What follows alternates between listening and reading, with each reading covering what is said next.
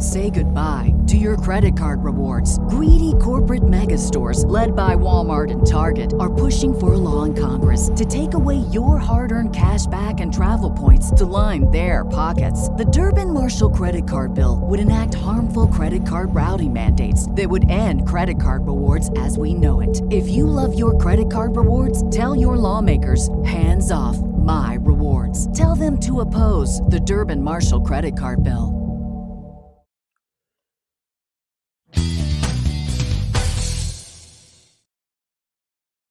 Hey, everybody, how's it going? Welcome back to the Chronicles of a Gooner podcast, our first episode of 2024. Want to wish you all a very happy and healthy new year. Hope you all enjoyed the celebrations last night. I hope you've all enjoyed the Christmas period in general, putting aside, of course, Arsenal's results of late, which haven't been great. Um, the latest poor result, the latest defeat came, of course, yesterday on New Year's Eve. That trip to Craven Cottage ended in misery for Mikel Arteta's side, and he described it as a sad day. He was really, really downbeat, really, really disappointed by what he'd seen unfold in front of him. It was a big opportunity for Arsenal to bounce back after a rare home defeat at the hands of West Ham on the Thursday. The opportunity was there on the Sunday to go out there and put it right. And Arsenal couldn't do it. And as a result, probably now find themselves in a top four race as well as in that race for the title. Now, when I say that, it, this is where it can become all a little bit too knee jerk, right? So I say they're in the top four race because mathematically there are a number of teams close to one another, which means that when you look at Arsenal's position now, you know, you would say that they're in the top four race, but they're not out of touch of the league leaders, Liverpool, who are in action tonight. Of course, they have a chance to extend that lead. They haven't played yet at the time of recording. But the point I'm trying to make is that you can package things up in whatever way you want to suit your narrative. So I could sit here and say that Arsenal are in the title race, which is true. And others could sit there and say, well, Arsenal are now in the top four race, which is also true, but doesn't make the first statement any less true. Do you see what I mean? This is where I've got an issue with the way these things are framed, with the narratives, and with the way our club has been spoken about, not just by people outside of Arsenal Football Club and outside of Arsenal circles. I expect Sky to hammer us. I expect um, BBC pundits to hammer us. I expect rival fan channels to laugh at us. I expect all of that. That's part of the course. That's how it goes. The bit that has gotten under my skin is the reaction from some Arsenal fans particularly online um, and of course on channels and on podcasts and all the rest of it. I just think the reaction to yesterday's defeat has been so disproportionate to what's actually happened. In fact, I'd go as far as saying that it's embarrassing. I would use that word because I genuinely think that some people have shown their true colors. Some people have let the mask slip. Oh, you know, I'm okay with Mikel Arteta as long as the Arsenal are doing well. But the first sign of trouble, at the first sign of a dip in form, what happens? It's get him out. He's useless. I've always said that he's not the right manager. I've been saying it for three years. I've been saying it for four years. What a load of old nonsense. Those people have had to bite their tongues for the best part of two years now and have been waiting for this opportunity, waiting for this opportunity to have a go at the manager, to say that he's the reason um, solely that Arsenal are not performing in the way they'd like we and we'd like them to at the moment those same people, you know, tried to make this same noise at the end of last season when our title challenge in the end fell apart. But fortunately, Arsenal fans were smart enough, the vast majority anyway, to look at how it all kind of fell apart at the end of last season and say, okay, we were really unlucky because we lost Saliba, we lost Tomiyasu at the same time. We were without Thomas Partey um, at points in the running. We had a, a, period of three months without Gabriel Jesus. You know, Tomiyasu had fitness issues at various points in the season. It, you know, it was good to see that at the end of last season, although there was an air of disappointment and a feeling of disappointment, as you'd expect there to be when you lead the league for that long, the general consensus was that Arsenal were unlucky and people were pleased and positive about the progress made. And off the back of a few disappointing results, now some of those people um, that were trying to peddle that narrative last season and it just didn't really catch on um, are out there doing it again. Um, let me say a few hellos uh, to some of you guys in the live chat. There's loads of you with us. Don't forget, if you haven't done so already, please do leave a like on the video. Please do subscribe uh, to the channel if you are new. Um, Luke says you're generalizing once again, Harry. Yeah, I am going to generalize um, when it comes to those particular people that I'm talking about. When it comes to that group of fans, I am going to generalize because they do it every single time we slip up. And, you know, it, it's it's boring. It's annoying. It's frustrating. It's the last thing you want to hear after your team's just dropped vital points. You know, instead of looking at what Arsenal could be doing better and coming up with constructive analysis, it's just, oh, sack Arteta. You know why? Because I don't like him. Because I didn't like him three years ago. And I can't bring myself to admit that he's done a good job um, because that would mean that I was wrong in the first place. So, what I'm going to do is I'm going to keep peddling that narrative. And when opportunities like this come along to really push it out there again, I'm going to do that. So, yeah, I am generalizing when it comes to those those particular people. I think there are far more sensible and wired in Arsenal fans out there that understand some of the context around what's going on at the moment. And we're going to talk about some of that context. That's the exact purpose um, of this podcast.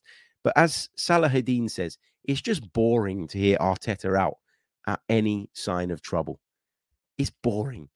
You know, Manchester City have you know, had a questionable start to the season. That's why so many have been saying that Arsenal are going to win the league this year. Now, I've always said that Man City are more than good enough to turn that around and that I still expect them to go on and win the Premier League. But I didn't at any point hear any Man City fans, A, panicking, B, questioning Pep Guardiola. It, it, it doesn't happen. You know why it doesn't happen? Because they trust him. They trust him because he's got the track record. Mikel Arteta hasn't been in the game long enough to have that type of track record and he hasn't um, got the same uh, resources at his disposal as uh, as Manchester City do. Now, people will say, "Well, Arteta spent a lot of money in recent years," and he has. He has. The club have backed him; They've supported him, but they needed to turn around the squad completely, and that's why so much investment was needed. And even still, you know, you can say Chelsea have spent a billion pounds, but their squad's still not as good as Manchester City's, is it? So it isn't always as, as clear cut as that, you know. And I, I just hate the fact that when we hit a bad patch, and, and we had a couple of bad patches last season, this is our first bad patch this season, results wise. I agree that we haven't always performed very well this season. And I've been one of the first people to say that. And I've asked questions about certain decisions that Mikel Arteta has made. And I think you're well within your rights as fans to do that. And I think everybody's within their rights to question certain decisions and ask if they are decisions that have had a positive or negative impact on the team going forward. I've got no issue with that. I've got no issue with people saying that the goalkeeping uh, situation that Mikel created by bringing David Raya in um, was unnecessary. I've got no issue with people that say um, that Kai Havertz coming into the midfield has changed the balance of our midfield, and maybe that is, you know, caused us to be a different side this year. I think that's a fair and valid point. I don't have a problem with a lot of the sensible discussions that take place around some of the decisions that our manager has taken at the start of this season and of course during the course of the summer transfer window. I am fine with that. Let me be clear. That is not my issue here. My issue is with the arteta outlot and oh my god the season is over on the 1st of january. There's no point um, in, in ca- continuing we can't win the league we can't win the champions league we can't win the fa cup well what the bloody hell is the point if that's how you feel about it, why don't you find something else to do in 2024? Save yourself a load of anger, save yourself a load of frustration. I, I just don't get it. I don't get why people actively want to be negative. If we were in this rut over a longer period of time and we did end up falling away from the top of the table quite significantly, then I would say, okay, I get it. I really, really do. But at this point, it's just way, way too early. It really, really is way too early. And what it tells me is that although some of those people were pretending that last season they were right behind the team, that they loved everything that the team stood for, that they believed in the spirit and all of that, actually, it wasn't that deep for them, was it? Because they've been able to change their minds and lose that affection and love and support that they had for that team over the period of what, a month? It's just, to me, it's wild. It really, really is. Um, somebody mentioned to me earlier on that you know Liverpool have the opportunity to go further clear at the top of the table tonight. Of course, they do. They can go on to 45 points, which will put us five points behind them. Yeah, but we've got Liverpool to come to the Emirates soon, you know, and we've been to Anfield already. And if we can beat them, we can significantly cut that gap. So there's plenty to play for. There's plenty still to fight for. Please do not fall into that trap of, uh, of, of just being constantly negative, overwhelmingly negative, and having no interest and no um, willingness to listen to the context or um, you know understand the context around some of what we're seeing at this moment in time. Um, it's just one of those things, right? We're either on top of the world as a fan base or we're in the deepest depths of a crisis. Like there is no in between. And that's the bit that I think really, really frustrates me. People are, as I say, within their rights to be concerned, but some of the revisionism and some of the flip flopping of opinions is quite frankly embarrassing and a joke. I heard somebody say on a podcast this morning that we should sign Olivier Giroud back and that will fix us. That will sort us out. That will get us back to the top of the table. And that will be the difference between Arsenal winning the league and not winning the league. This is the same Olivier Giroud that this same group of fans hounded out of the football club and were rejoicing when he left the football club because why? He didn't score enough goals. So if you're sitting there saying that Gabriel Jesus doesn't score enough goals, that Eddie and Nketiah doesn't score enough goals, but then you're calling for Olivier Giroud, the same guy that you said never used to score enough goals back in the day, then how does that make sense? That's one of those classic examples of an absolute nonsense narrative being pumped out off the back of a disappointing afternoon. If it's not the strikers getting blamed, it's um, Kai Havertz getting blamed, it's David Raya getting blamed. All of a sudden, Emil Smith Rowe, who barely got a mention last season because we were so good without him, and of course he had his injury problems, barely got a mention in the first half of this season, generally speaking, because again, we were picking up results. All of a sudden, he's the savior now, despite having not kicked the ball hardly for the last two years. And we should all turn to him. And Mikel Arteta is this awful, awful manager because he chose to play Kai Havertz yesterday instead of Emil Smith Rowe. Make it make sense. I think we need a reset. I think we've become a little bit predictable in terms of our patterns of play, as I explained on the podcast yesterday. And I think when you add to that the fact that individual players are not performing at the same level, then you've got a bit of a problem. And it explains and highlights, I think, why we're struggling at this moment in time. It's a culmination of things. That's why I keep saying that it's not that cut and dry.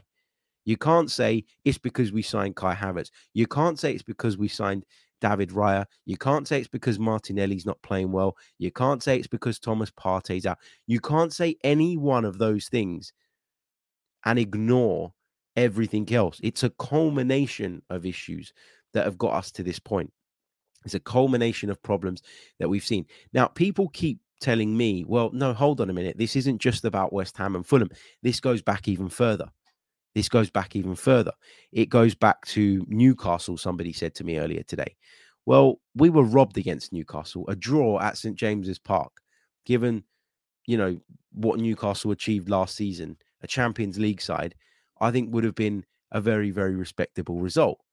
But all of a sudden, because we've lost a couple of games further down the line now, that that goes out the window. The fact that A, we were robbed, and B, that a draw at St James's Park, which is what we would have achieved had we not been robbed, um, is all of a sudden a bad result.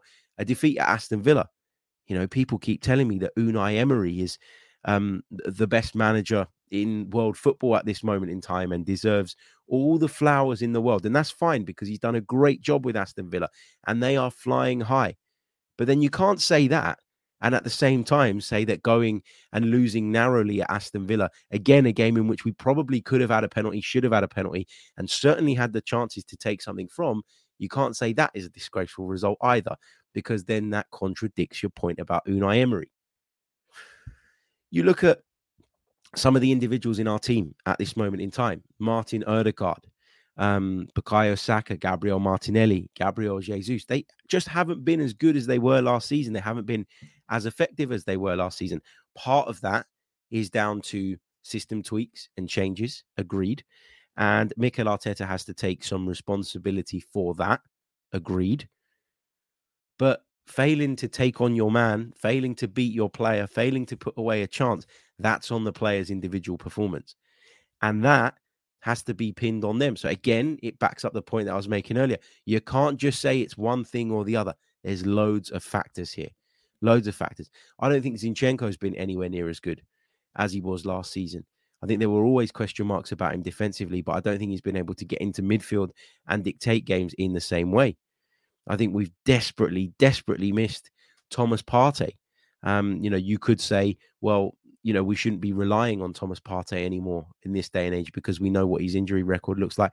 And I'm inclined to agree with that. Jurrien Timber was brought in to be that guy that could come in and play Zinchenko's role, go into midfield, help us out in the build up, but also a far more accomplished defender. And we've been without him all season. Takahiro Tomiyasu missing um, for a while again, and he's back now yesterday, but had to be forced on uh, because Jakub Kiwior is not performing at left back. And again, the left back thing, that's on Mikel Arteta for me because Kiwior isn't a fullback. But even still, Kiwior looks slow. He looks off the pace. He's not performing at the level required. You know, we don't have a divine right to win the Premier League every single season. And I think people need to remember that.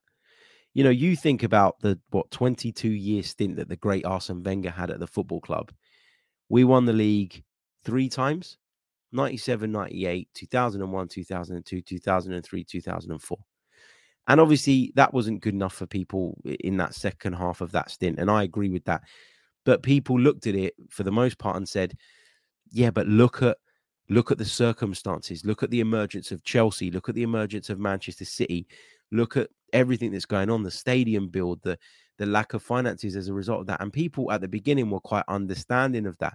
Over time, people got frustrated because our level was declining further and further. And I get that.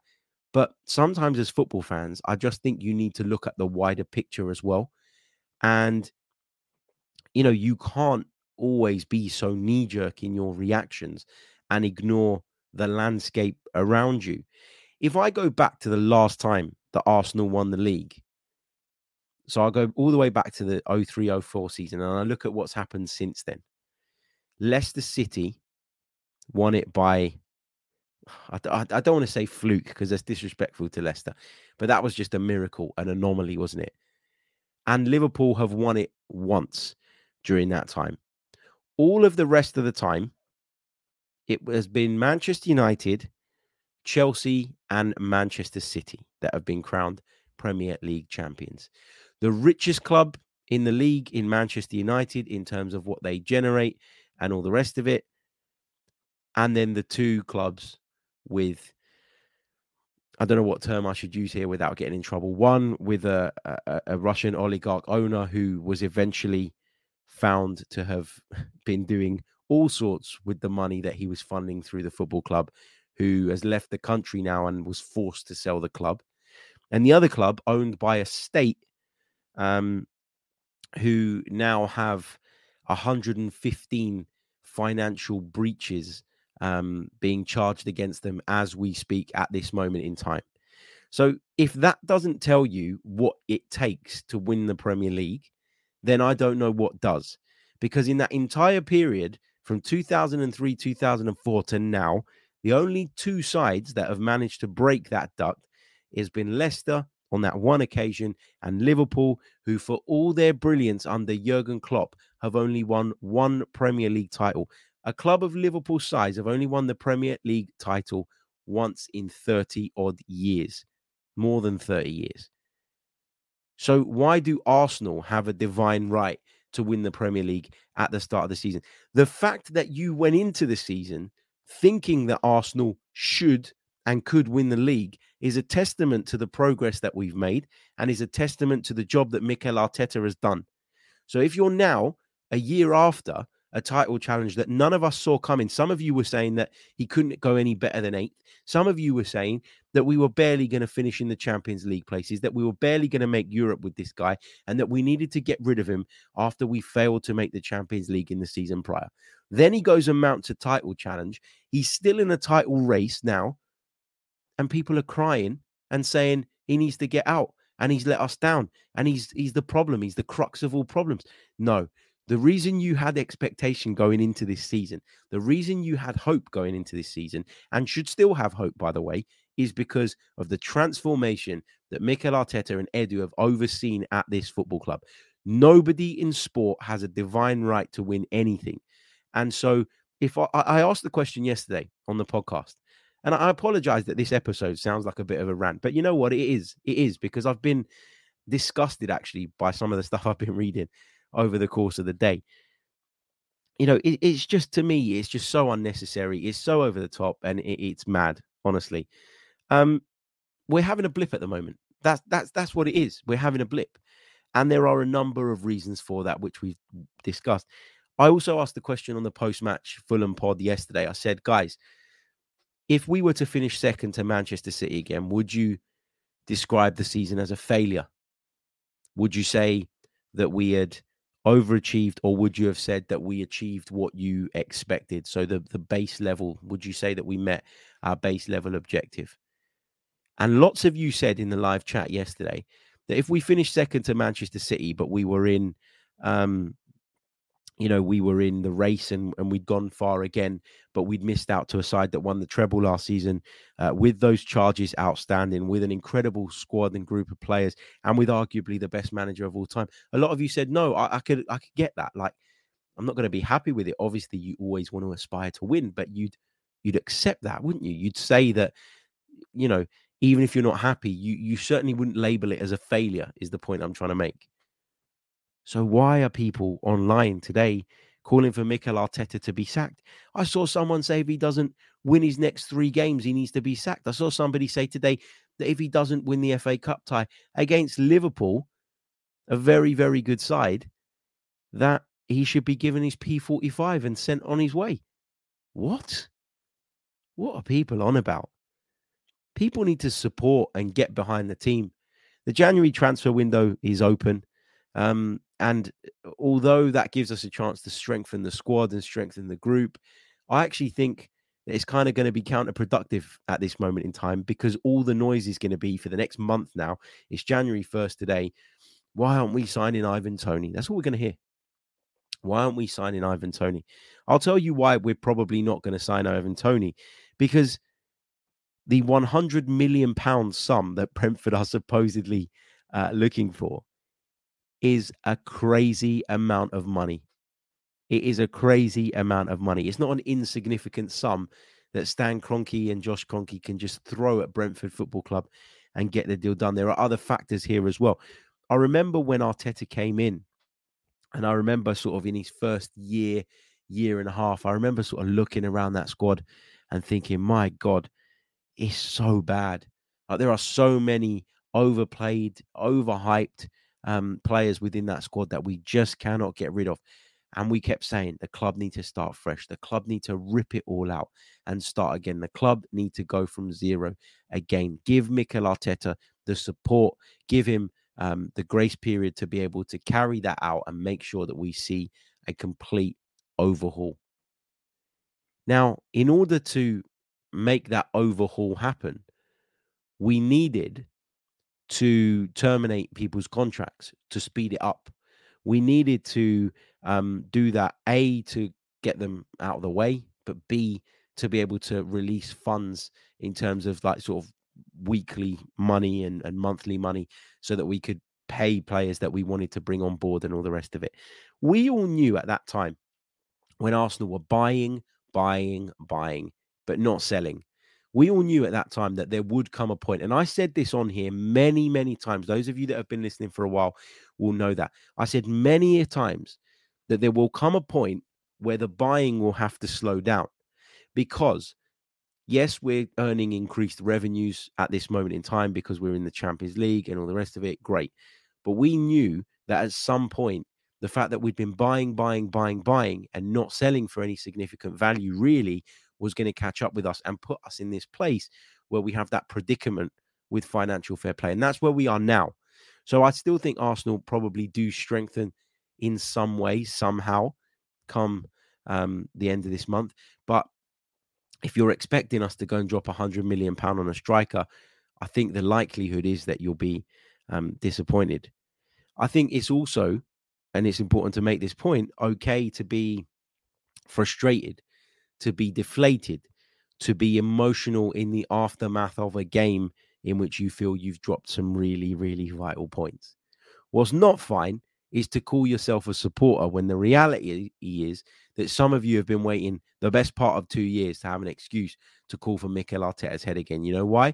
Because you called for it in the beginning and you're too stubborn to say that he's done a good job and that you were wrong. That's the bit that gets on my nerves.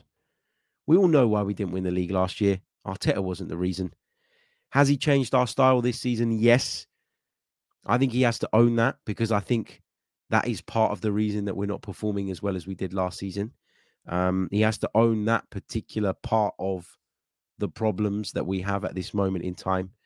And, you know, that is on him, of course.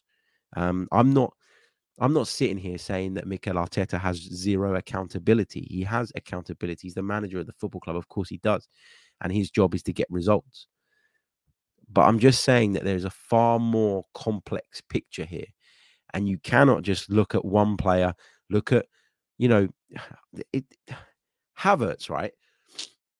He turned the corner recently. He started scoring goals. I think he got four goals in his last eight starts for Arsenal, something like that. Starts contributing starts contributing in midfield, but also contributes in terms of in front of goal, scoring important goals, scoring, um, you know, and you know, helping the team to earn results.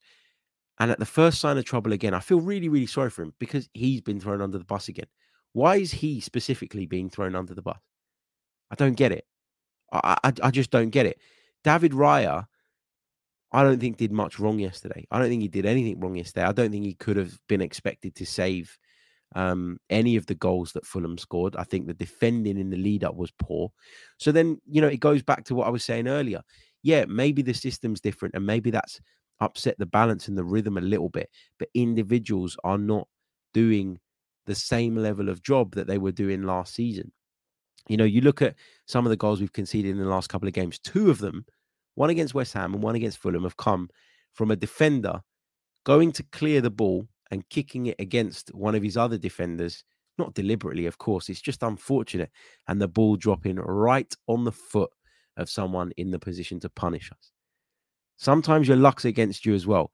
And I think it's really, really important that when you analyze football matches, you know, luck can play a big part and getting the rub of the green can play a big part. I think it's really, really important when you analyze football that you have the ability to look at what is a system problem, what is um, somebody on an individual level not doing their job to the same level and what is something that is just beyond your control. I think you need to break your analysis down into those three parts. You know why? Because you can't do anything about being unlucky with where the ball is dropping. Right? That that will happen at times it will drop in your favor. That's just the way it goes. You can't spend a session on the training ground trying to rectify that because you can't rectify that because it's just pot luck sometimes. The ball can go in any one direction, you know, it's a it's round, it can go anywhere. That's how it goes. Um that's what physics mean, you know. It I think there are things that you can control and there are things that you can't control. And I think you need to make sure that you can differentiate between the factors you can control and the ones that you can't so that you spend the time in the right places. I think there is a lot to discuss. I think there's a lot of valid conversations going on about certain players, their individual performances at the moment, the system. And as January continues, we're going to keep picking up on this and we're going to keep talking about some of these issues. But to just be as simplistic, and I think as as I, don't want to say a, a word that's going to offend people, but I just think Uh, uh, today's episode is sponsored by NerdWallet's Smart Money Podcast. NerdWallet's trusted financial journalists use fact-based reporting for some much-needed clarity in the finance world, helping you make smarter decisions with your money. The nerds have helped me get smarter about things like planning for my tax bills so I don't dread April every year, producing a balanced budget, not just for football, and saving on travel because spending less on airfares means more money for an extra night and maybe a fancy dinner too. Listen to NerdWallet's Smart Money podcast on your favorite podcast app. Future you will thank you.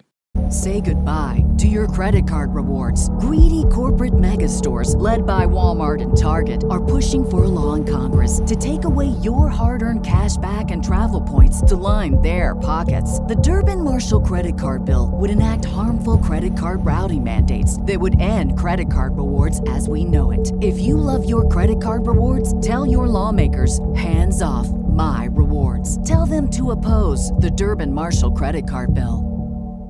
I just think, yeah, if we're going to sit there and, and sort of be as simplistic as saying we'll just sack Mikel Arteta and that'll fix it, I think that's that's completely wild. Um, Ankit says that's a ridiculous argument. Luck was the end of it. The things leading up to that point is poor defending. I said that. I literally said that. If you go back to the West Ham pod, um, when I was talking about that game, I said, well, the ball was put in uh, into the box and Arsenal could have defended it much better before that. I said that on the show yesterday that I thought that Declan Rice could have done better in dealing with the initial delivery of the corner from which um, Bobby De Cordova-Reid scored. I think there's loads that we can do in the build up. And that's my point, though. You should be focusing on fixing those things because those are the things you can control, not about where the ball ends up bouncing and all the rest of it. Lai says, Harry, we're just playing very badly. We just cannot understand how these players are not performing. Let me put this to you. Let me put this to you. Is there a chance? Is there a chance that what you saw from Arsenal last season was an overachievement? Is there a chance of that? And that what you're seeing this season is a bit of a leveling out? Because last season, when we were flying high and everybody and their dog was saying Arsenal are going to win the league, I kept saying, we're punching above our weight at this moment in time. And at some point, this is going to level out. Now, part of the reason that it leveled out was because we lost key players at key moments. And I still think that that's the biggest factor as to why Arsenal didn't win the Premier League last season. But sometimes you need to accept that you're in good moments and you're in bad moments, and you're in good patches and you're in bad patches. I, I just, yeah, I just think, I, I just think that football isn't that clear cut. I think that football isn't that cut and dry. Deflected Mind says Arteta doesn't rotate Harry. That's the reason we lost Tommy last year due to injury. Overplaying has been a feature in Arteta's teams since the start. This is one aspect. He didn't learn his lessons. Tomiyasu wasn't in our starting 11 when everybody was fit and available last season. So I don't know why why you would pick him as an example of someone that wasn't rotate. If you said it about Saliba, if you said it about um, Thomas Partey, who played every time he was fit, if you told me it was about Saka, who played every time he was available, sometimes when he was unfit, he was still forced to play, I would completely agree with you. And I thought that this season we'd see more of that. And I do believe that that was the intention at the start of the campaign. But look how many players we've been without at various points this season. So you can build out the squad you know, I, I said to you guys, I thought at the start of the season that our defensive unit, bringing in Jurrien Timber, was now complete. And then bang, half an hour into the first game of the season, or whatever it was, a few minutes into the second half, first game of the season, Jurrien Timber goes off with an injury and you're without him. And that work that you did over the summer, that 30 odd million pounds that you paid over the summer to complete that, unit of your team to put you in a position where you could rotate, it's now been taken away from you. Thomas Partey, not available again for a long period of time. And if you read what uh, Chris Hughton was saying today about the reasons that he's not in the Ghana squad, you fear the worst, don't you? You really, really do. You fear the worst. Have a look at, have a listen to this. Um, hold on a second uh, where is it? I took a screenshot of this earlier because I wanted to read it to you guys. So this is what uh, Ghana boss Chris Hughton had to say earlier today. Because for those of you that maybe have missed this, um, Thomas Partey is not in the Ghana squad uh, to go to the Afcon. He's not been called up, and these were the reasons uh, that Chris Hughton gave. Thomas Partey is one of our most important players. Without his injury, he would certainly be in the squad. We know the quality of player that he is. This is a player that suffered a substantial injury. I've spent a lot of this period of time with Thomas and also been engaged with the medical staff at Arsenal. They will treat this injury with caution, and so will the player. This is a big injury for him, the biggest injury he's had. The most important thing for me as head coach is to give him the support he needs during this period of time. From all the information we've been given, the timeliness of his recovery, and the caution that will be taken, his recovery will not meet our timelines for the AFCON. So Thomas Partey, judging by that, is nowhere near back. He's a big, big player for us. We keep talking about the midfield. He'd have been in that midfield every week. I'm certain of it, had he been fit, alongside Rice, alongside Odegaard. Havertz would have been in and out of the team. Then you'd have had that ability to rotate others. You know, we talked about it against West Ham. You know, Martinelli is out of form, but you're without Vieira. Smith Rowe hasn't had a kick for a long, long time. So could you have started him in that game? I don't think you could have started him. I don't think he had more than 15 minutes in the tank. You know, you've got no Thomas Partey, and a few weeks before you had no Jorginho either. So you can bring in players, but if you you're suffering with a number of injuries at any one time, then Kai Havertz, of course, had that suspension as well against West Ham, so we missed him. There, it, it just becomes far more complex and complicated, and that's why you can never predict totally what's going to happen. You can't keep saying as well, this is the best league in the world because um, anyone can beat anyone. And then when someone that you don't expect to beats you, go, oh my God, our team are finished. It's the end of the world. It's just all so knee jerk. Like, genuinely, right? I, this is the last thing I'm going to say on my rant that has lasted over half an hour now. And then I'm going to throw it over to you guys for questions. Please start putting them in the chat box. Questions, put a Q at the beginning. I'll answer anything. Don't matter how much you want to come at me, go for it. Um, that's what we're here for. But the last thing I'll say is genuinely, yeah, football is a great outlet. Yeah, football is for us um, something that we turn to for for fun, um, to give us a bit more purpose, to you know be part of a community, etc. There's people have varying reasons as to why they follow football to the same, you know, to this level and to this extent. I'm not a life coach or anything like that. Okay. I'm the last person that you probably want to take life coaching um, advice from. But if you go through life being as reactionary as some people are when it comes to Arsenal, how do you keep your head? How do you keep, how do you achieve anything? How do you move forward in life? How do you progress? If at the first sign of trouble, rather than trying to fix it or giving support, um, in the areas that it's needed so that you can try and improve and get back on track. You just lose your head. How do you progress? How do you live like that? And I think for me, football is a part of my life.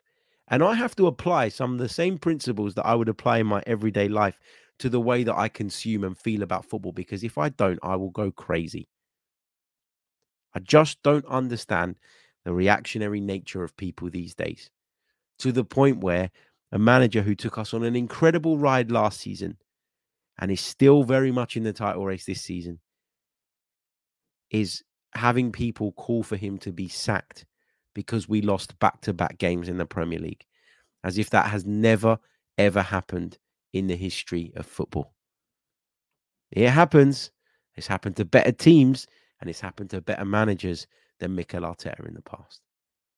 So that's where I'm going to leave it with my rant. Now I'm going to take your questions after this very, very short pause. Don't go anywhere. Don't go anywhere at all. You're listening to the Chronicles of a Gooner podcast. Welcome back along to the show. Um, thank you for bearing with me. Um, I wasn't as interactive with the chat as I normally try to be because I, I just had so much that I wanted to get off my chest. I, I'm not feeling too well again today. Um, my family have all had a cold over the course of Christmas. Um, we had a wedding on the 29th. Um, really, really close friend of mine was on best man duty, and I really was desperately trying to avoid picking up this cold um, from my wife and my two kids who all had it at the time, so that it wouldn't spoil my enjoyment of the wedding. And I managed to get away with it, but I woke up yesterday um, feeling a little bit iffy. And this morning, it has got me again. Um, so I like thought about podcasting earlier on today, And I thought about kicking off with our kind of transfer chat, given that the window is now, of course, officially open. But over the course of the day, I've been chilling. I've been watching the darts. I've been, um, you know, watching a, a film with the kids, whatever. I've, I've been scrolling through social media and just reading some of the nonsense that's been said, and and also on top of that, um, reading some of the comments on yesterday's show. And I just thought, no, you know what? I need to get this off my chest for me, if nobody else. but anyway, let's get over to the live chat then, because there are loads of good questions coming through. And that's why I love you guys. Um, even if I don't always agree with you, I love the fact um, that you do put great questions in, and it makes doing a one man podcast much, much easier. Um, Junior Gunner says Arteta is the right man. But these players don't have the stomach or minerals to win a 38 game season. I think that's incredibly harsh to say of a group of players that are still very young in the most part. I think I'll always refer back to the point of look at how tough it's been for Liverpool to win the Premier League. They've done it once. There were seasons where they were achieving 90 plus points and still not winning the league. I don't look at that Liverpool team and say they are bottle jobs and say they are not good enough and say that Jurgen Klopp wasn't good enough. I just say that they were up against an absolute beast in Manchester City, a side who now I look back at and I have question marks over how they got to where they got. So I think, again, this is a classic example of where you need to apply context. That Liverpool side with Salah, Mane, and Firmino up front Van Dijk at the back, Alisson. You know, I know a lot of that is still there, but that side at that point is one of the best sides the Premier League has ever seen in terms of the level and the standard that they performed at and produced at every single week. Yet they only have one Premier League title to show for it. Why? Because you need to apply the context. And this is a good example of what, what I've been basically going on about for the last half an hour. Because they didn't win the league last season, you're going to say they don't have the stomach or minerals to win it against any other competitor last season, they win it. So I don't think anyone else is capable of going on the run that City did in that second half of the season and um and and pipping us to the title. Um, Irfan Chowdhury says, uh, Harry, do you think us chasing would be more beneficial for us rather than being hunted? The pressure is different, and so are the expectations. I do think the Champions League is more realistic. I've always said that the Champions League is is certainly a more realistic target. Why? Because it's a cup competition, and cup competitions where there are limited games, um, where you're not playing Premier League opposition all the time. Yes, you're playing some of Europe's elite, but given the gap between the Premier League and some of the other divisions, you would fancy that the Premier League teams are among those with the best chance of winning it. So I do think the Champions League is easier to win than a 38 game Premier League title. Totally agree with that. Um, do I think that we're better off chasing rather than being chased? Maybe. You know, we were chased last season, and in the end, it got to us. Um, mainly because of injuries, but there were moments as well where we made silly mistakes, costly errors at key times because I think the pressure maybe did get to us a little bit. So maybe, who knows? We're going to have to wait and see. I think that's a good kind of example of I was talking about the last question being one where we're kind of maybe jump into conclusions. This is a good example of maybe looking at things with a glass half full mentality rather than a glass half empty. And that's what I think fans should do at times, you know. Um, Declan Maguire says, Harry, how critical was Xhaka to our system? Was he great last season going forward, but the way he used to cover left back position was vital? No hate on Havertz, but he just doesn't do this. Yeah, I think uh, Granit Xhaka brought the perfect balance. And that was why I kept saying to you guys when we were um, rumored to be moving him on in the summer that it didn't make sense to me that Kai Havertz was going to come in and be that player. Now, over time, I think Kai Havertz has done a pretty good job there, but it's changed the balance of the team. And this is one of the things that's on Mikel Arteta.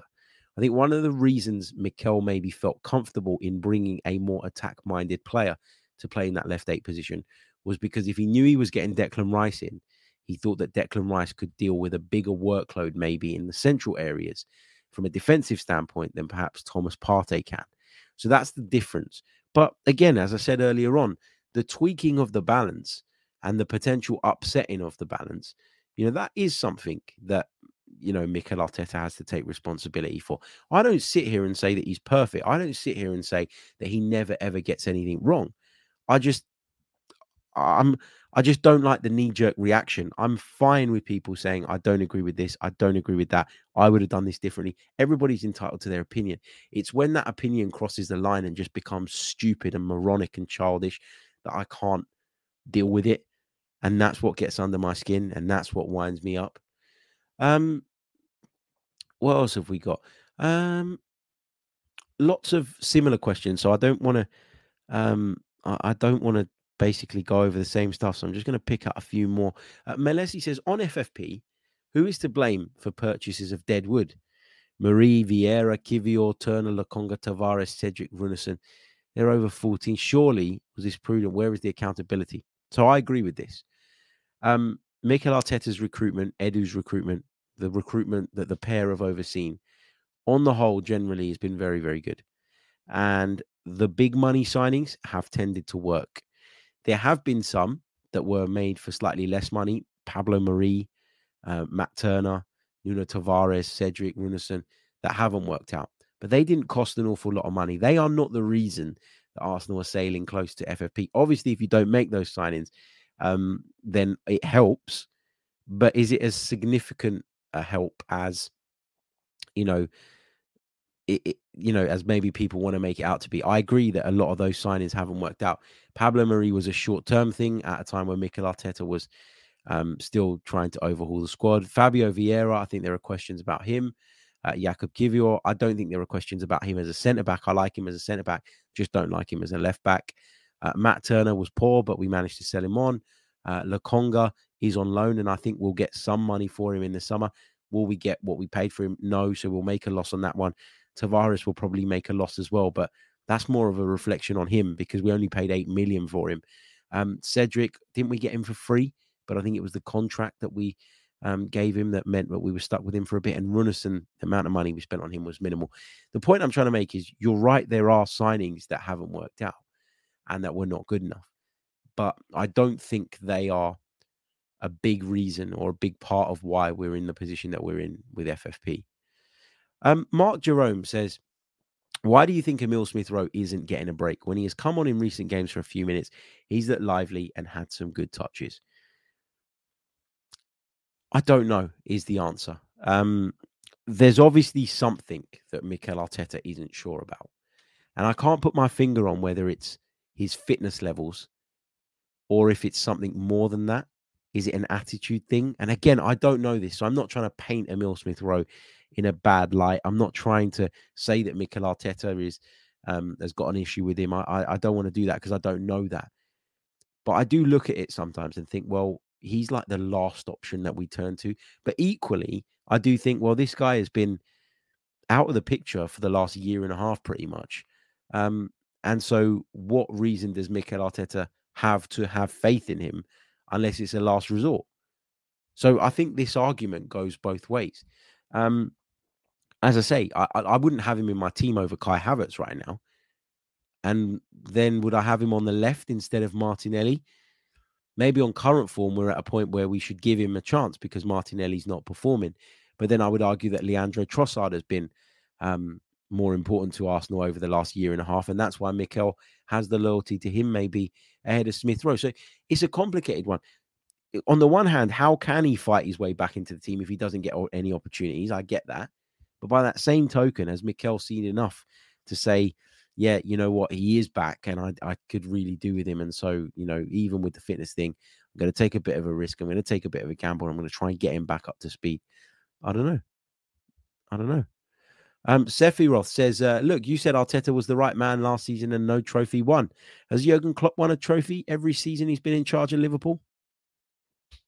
You know, he's won a lot, but you don't always win trophies. Like you don't always win trophies. That's you know, football doesn't work like that. Last season we were in a position where um, you know, yeah, we got knocked out of the Europa League, one off game at home to Sporting. Um, we got done. It wasn't good enough. Um, and then we got to the point where all attention turned to the league. And in hindsight, come January or whatever, would I have would I have gambled on the FA Cup if it meant that I was going to risk doing damage to my title charge. No, I wouldn't have. I would have done exactly what Mikel Arteta did. and I would have done exactly the same thing. I would have gone in pursuit of the Premier League title because A, it's the big one, and B, it was the one that we were in a good position to win. You know, we went out we went out of the FA Cup away to Man City last season, by the way, as well. It's not like we went away to um, you know, Bristol Rovers or something and got dumped out on our asses. You know, we went away to Manchester City and got beaten. We made a whole host of changes that night. They didn't, by the way. They made two changes. I remember because I commentated on that game. We made six or seven and we competed really, really well. Really well. Um, what else have we got? Um, Andy Jackson says, which player has Arteta improved? The whole team's improved over the course of his tenure. That's why Arsenal are title challengers now. And that's why you're all upset that we've lost a couple of games back to back and that we're two points off the top at the time of recording. Has he managed that without improving anyone? I don't think so. Come on, man. Come on. Come on. Uh, Roth says, Harry, why do you back Arteta like he's a relative? The man is a joke. Our recruitment has been utterly rubbish. Havertz instead of Kudus, letting Tierney go, not having a Saka replacement. I like to judge people on merit. I judge people on how good a job they've done, and I judge people on the overall job that they've done. The fact that everybody is on this stream right now and is feeling downbeat and disappointed about the fact that Arsenal are two points off the top is a, a testament and an indication of how the guys raised the standards at our football club from what they were prior to his arrival. So he's still done a very, very good job overall. And I don't mind people coming up with constructive criticisms. And I don't mind people, as I've mentioned three or four times now on this episode, saying, I don't agree with this. I don't agree with that. I think this was wrong. I think that was wrong. I would have done this differently. What I have a problem with is people being knee jerk and being childish and being over the top reactionary. Havertz instead of Kudus. I mean, Kai Havertz is doing fine. I don't know why everybody. I said it at the beginning. Why do we always blame Kai Havertz? Why is Kai Havertz the source of our problems? Because he was an easy scapegoat at Chelsea. We need to continue that at Arsenal now. Letting Kieran Tierney go. Kieran Tierney has been injured for three bloody seasons, pretty much, and not contributed hardly anything to Arsenal. Do you know how many times Arsenal ended up messing competitions up? There's some of those Europa League campaigns at the beginning of Mikel Arteta's tenure fell apart because Kieran Tierney couldn't stay fit and we had to play people like Granit Xhaka at left back or Cedric Soares at left back. The revisionism is unreal. The guy was great when he first came in. Then he picked up injury after injury after injury. And when we changed to a system where we were asking our left back to invert, he simply could not do it. He simply could not do it. Is he a good fullback? Yeah, in a traditional system, he's a good left back and he's doing okay at the moment. But this idea, this notion that Kieran Tierney is going to come in and fix all our problems is mad. The reason we have a problem at left back at the moment is because Tomiyasu and Timber are injured. That's why we have a problem there. And if we're going to sit there and say that Tomiyasu is unreliable fitness wise, how the hell are you going to throw Kieran Tierney up as the alternative option? That's what I'm struggling with. Um, not having a Saka replacement. How do you replace a player that's that's that good? Like, you know, whoever you bring in would sit on the bench nine out of every ten games. So, you know, I, I agree that that's a position we need to strengthen in, but I don't think it would have been the number one position at the top of the agenda and at the top of the list going into last summer. And I'm not surprised that we didn't do it. We did try, didn't we? We tried with Raphinha. There were others as well that we were linked to, but we just didn't get any of those deals over the line because sometimes these deals, and whether they go through or not, is not just within the hands of Mikel Arteta. Um, I'm going to take uh, one or two um, more. Uh, Shayla says uh, you were right about Havertz, Harry. I was skeptical, but he, he, really has come along. He has. He's come along brilliantly. He really, really has. Um, who's the wind up merchant, Bill? Me. um, what else have I got? Uh, what else have we got? What else have we got? Um, the DJ Suite says, Harry, I don't know how you do this without telling people to F off. uh, what else have we got? Gunner Deja Vu says the team has regressed after spending 200 million in the summer, more goals conceded and 10 fewer goals scored compared to last season after the same amount of games. But what if the team goes on and wins a trophy? What if, come the end of the season, Arsenal are Premier League champions, or FA Cup winners or UEFA Champions League winners, but they've scored less goals, conceded more um, after the same amount of games. Would you say that that is the team regressing, or will you turn around at that point and go, "Oh my God, Mikel Arteta won us a major trophy. Great, what a hero." This is this is where I get annoyed at kind of the way that some of the analysis is done. You know, because, for example, goals goals conceded. Yep, these are metrics that you should take into consideration, and these are things that you should use as as points in your argument. But they shouldn't always be the basis of your argument, and I'll tell you why. Eddie Nketiah scored a hat trick in one Premier League game, right?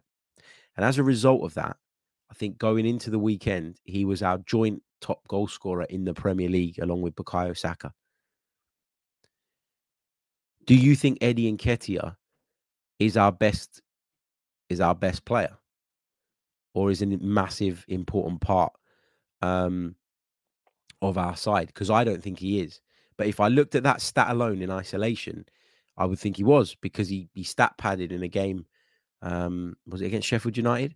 He stat padded in the game against Sheffield United. Stats should help you um, develop opinions, but as I always say to you, they shouldn't be the be all and end all of your opinion. Because if Arsenal go on and win the league, or let's say Arsenal um, conceded more goals, scored less than last season, but finished closer to Manchester City in terms of points come the end of the season, would you say that was regression?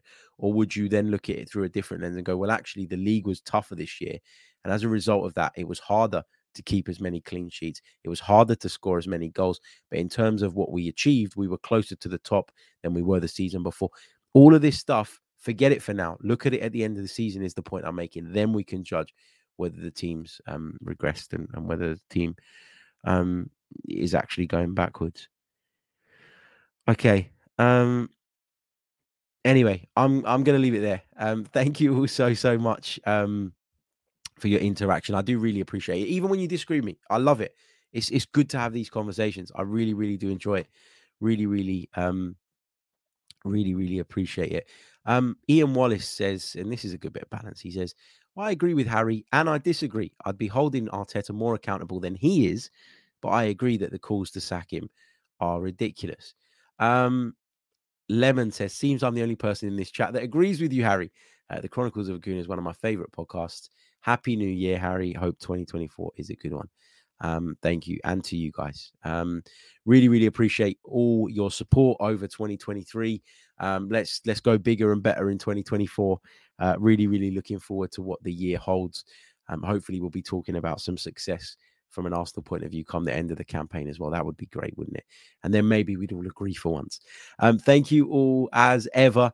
Uh, don't forget to leave a like on the video. In fact, I'm going to check where we're at on likes at the moment because we've had hundreds of you watching live uh, throughout the program. Um, we're over 100 likes. Why can't we get to 150, 200? We should easily be able to make that. Um, thank you for all your comments.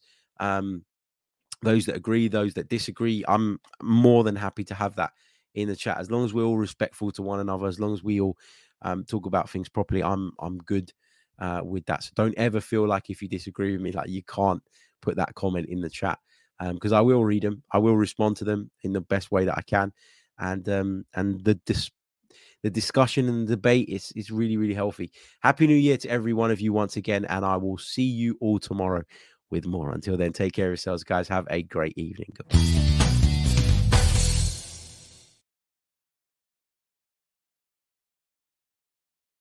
What's so special about Hero Bread's soft, fluffy, and delicious breads, buns, and tortillas? These ultra low net carb baked goods contain zero sugar, fewer calories, and more protein than the leading brands, and are high in fiber to support gut health. Shop now at hero.co.